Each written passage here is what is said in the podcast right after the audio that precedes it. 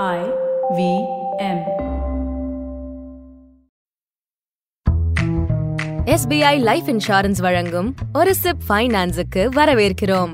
SBI life insurance உங்களுக்காக உங்களது அன்புக்குரியவர்களுக்காக. பதிலுக்கு எனக்கு எவ்வளவு கிடைக்கும்? ஒருவேளை நான் பாதியிலேயே பணம் கட்டுறதை நிறுத்திட்டா? என்ன ஆகும் நான் கொஞ்ச காலத்துக்கு மட்டும் பணம் கட்டுற மாதிரி ஏதாவது ஸ்கீம் வச்சிருக்கீங்களா? இங்க நான் முதலீடு செஞ்சா டாக்ஸ் சேவிங்ஸ் இருக்கா? இந்த கேள்விங்கெல்லாம் உங்களுக்கு புதுசாவோ இல்ல கேள்விப்படாத மாதிரியோ தெரியலல்ல?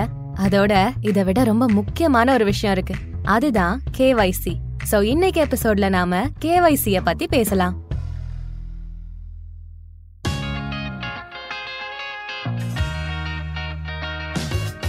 வணக்கம். நான் தான் Monisha Devaraj.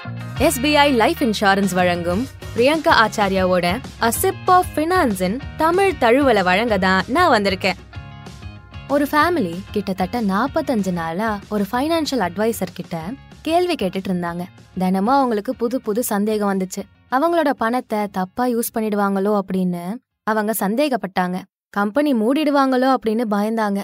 ஒருவேளை இந்த அட்வைசர் அவரோட வேலைய மாத்திட்டா என்ன பண்றது? இந்த எல்லா கேள்விகளுக்கு அப்புறம் அவங்க அவங்களோட குடும்பத்தை சேர்ந்த மூணு பேரு ஹஸ்பண்ட் வைஃப் அப்புறம் அவங்களோட இருபது வயசு பொண்ணுக்கு முதலீட்டையும் காப்பீட்டையும் போட முடிவு பண்ணாங்க. ஒரு வழியா அந்த அட்வைசர் நிம்மதியா ஃபீல் பண்ணாரு. அதோட இந்த மாதிரி கேள்வி கேக்குற ப்ராசஸ்ல இருந்து நிறைய கத்துக்கிட்டதா நினைச்சு சந்தோஷப்பட்டாரு. இப்போ இதுக்கு தேவையான ப்ராசஸ பார்க்கலாம்னு அந்த அட்வைசர் சொன்னாரு. முதல்ல உங்களோட கேவைசி டாக்குமெண்ட்ஸையும் செக்ஸையும் கொடுங்கன்னு சொன்னாரு. அங்கதான் ட்விஸ்டே அந்த வைஃப் சொன்னாங்க ஓ நான் எல்லா டிரான்சாக்ஷன்ஸுக்குமே என் ஹஸ்பண்டோட அக்கௌண்ட்டை தான் யூஸ் பண்ணிட்டு இருக்கேன். நான் ஒரு ஜாயிண்ட் ஹோல்டர் கூட கிடையாது. ஹோல்டரா மாத்துற ப்ராசஸ் கொஞ்சம் பெருசா இருக்கிறதால நான் அதை பண்ணல அப்படின்னு சொன்னாங்க. அப்புறம் அவங்க பொண்ணு அவங்க சின்ன பொண்ணா இருந்தப்போ அவங்க அம்மா அப்பா கிட்ட ஃபோர்ஸ் பண்ணி சொன்னதால ஓபன் பண்ண மைனர் பேங்க் அக்கவுண்ட்டும் மைனர் பேங்க் அக்கவுண்ட்டும் மைனர் பேன் கார்டும் தான் இருக்குன்னும் இதுக்கான ஃபார்மாலிட்டிஸ முடிக்கிறதுக்கு பேங்க்குக்கு போக வேண்டி இருந்ததுன்னும் ஆனா காலேஜ் அசைன்மெண்ட்ஸ்னு பிஸியா இருந்ததால அது இன்னும் பெண்டிங்லயே இருக்குன்னும் சொன்னாங்க.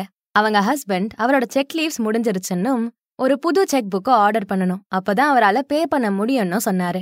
அந்த அட்வைசர் அங்க நிம்மதியா இழந்துட்டாரு. நான் இவ்ளோ பேக்ரவுண்ட் வேலை செஞ்சு ஒரு வழியா இவங்கள சமாதானப்படுத்தினேன். இப்போ அவங்க இந்த டாக்குமெண்ட்ஸ் எல்லாம் கிளியர் பண்றதுக்கு பதினஞ்சு நாள் ஆகும். அதுக்குள்ள அவங்க மனசு மாறினாலும் மாறிடலாம் அப்படின்னு அட்வைசர் யோசிச்சாரு. அட்வைசர் நினைச்சதும் சரிதான். பதினஞ்சு நாளுக்கு அப்புறம் ஃபாலோ அப்காக போயிருந்தப்போ அந்த ஃபேமிலி எங்களுக்கு நிறைய வேலை இருந்ததால இந்த எல்லா டாக்குமெண்ட்ஸையும் கிளியர் பண்றதுக்கு டைம் கிடைக்கலனும் இதை அடுத்த மாசம் பாத்துக்கலாம் அப்படின்னு சொன்னாங்க. சேமிப்பு முதலீடு மற்றும் காப்பீடு போடுறதுக்கான முழு வேகத்துக்கும் ஒரு பிரேக் விட்டாச்சு. அப்புறம் இது ஒன்னும் மோசடியால கிடையாது. இல்ல பக்கத்து வீட்ல இருக்கிறவங்களாலேயோ இல்ல ஃப்ரெண்டு சொன்னதாலேயோ எல்லாம் கிடையாது. தேவையான டாக்குமெண்ட்ஸ் இல்லாதது தான் காரணம். இது ஒவ்வொரு குடும்பத்துக்கும் ஒரு பாடமா இருக்கு.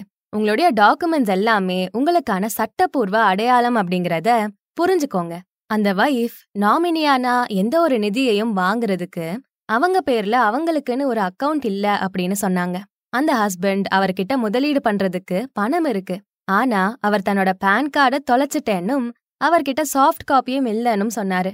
இதனால தான் நம்ம கிட்ட கல்வி இருக்கு. ஆனா நிதி கல்வி அறிவு இன்னும் அடையணும் அப்படின்னு சொல்லப்படுது.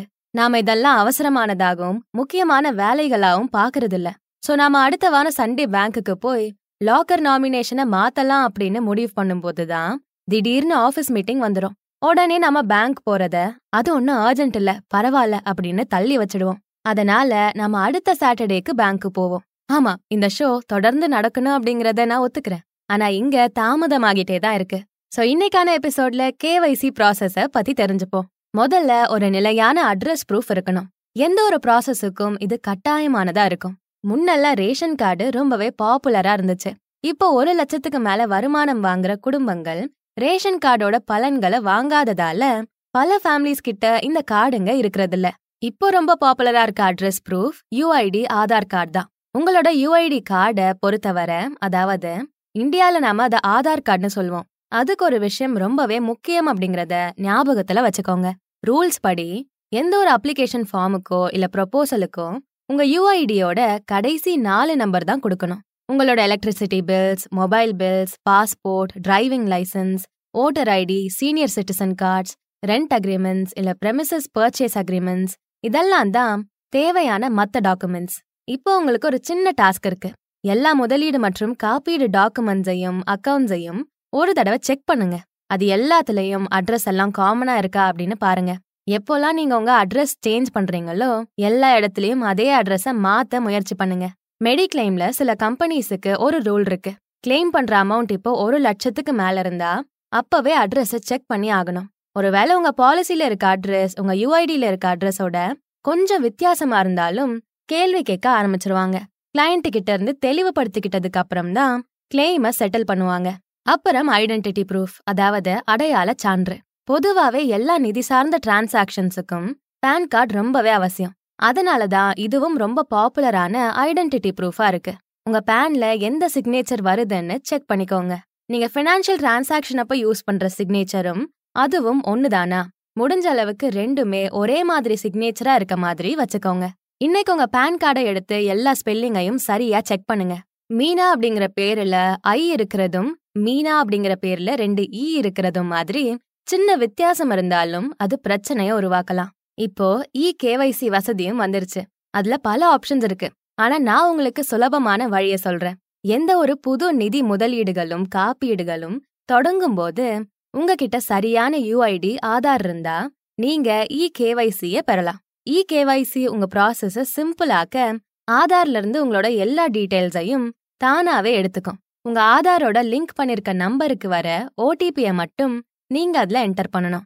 உங்ககிட்ட சரியான புதுப்பிக்கப்பட்ட யூஐடி இருக்கணும் அப்படிங்கறத ஞாபகம் வச்சுக்கோங்க. அதுல சரியான மொபைல் நம்பர் இருக்கணும். அவ்வளவுதான். இது ஒரு பேசிக்கான ப்ராசஸ் தான். இது ரொம்ப சிம்பிளான தேவைதான்னு நான் நினைச்சிட்டு இருந்தேன்.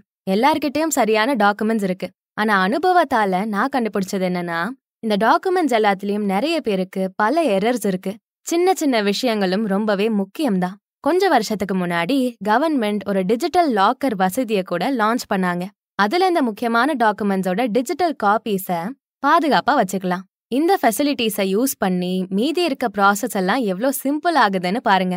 நான் முன்னாடி பண்ண எபிசோட்ஸ்ல ஒரு எபிசோட்ல ஒவ்வொரு மாசமும் ஒரு சண்டே ஃபேமிலி ஃபைனான்சஸுக்காக செலவிட சொல்லி கேட்டேன். அந்த நேரத்தை இந்த மாதிரி சின்ன விஷயங்களுக்கும் யூஸ் பண்ணுங்க. அடுத்த முறை வரைக்கும் இந்த ஷோவை என்ஜாய் பண்ணுங்க. அப்புறம் ஞாபகம் வச்சுக்கோங்க கேவைசி ஒரு சுமை இல்ல. அதுதான் உங்க நிதியோட முதுகெலும்பு. அந்த ப்ராசஸ அனுபவிச்சு மகிழுங்க. உங்க பணத்துக்கு ஒரு தனி அடையாளத்தை கொடுங்க. மீண்டும் சந்திப்போம். அசிப் ஆஃப் ஃபினான்ஸ கேட்டு மகிழுங்க. ஐவிஎம் பாட்காஸ்ட் நெட்வொர்க்கில் மட்டுமே. எஸ்பிஐ லைஃப் இன்சூரன்ஸ் வழங்கும் ஒரு சிப் ஃபைனான்ஸை கேட்டதுக்கு நன்றி. எஸ்பிஐ லைஃப் இன்சூரன்ஸ் உங்களுக்காக உங்களது அன்புக்குரியவர்களுக்காக.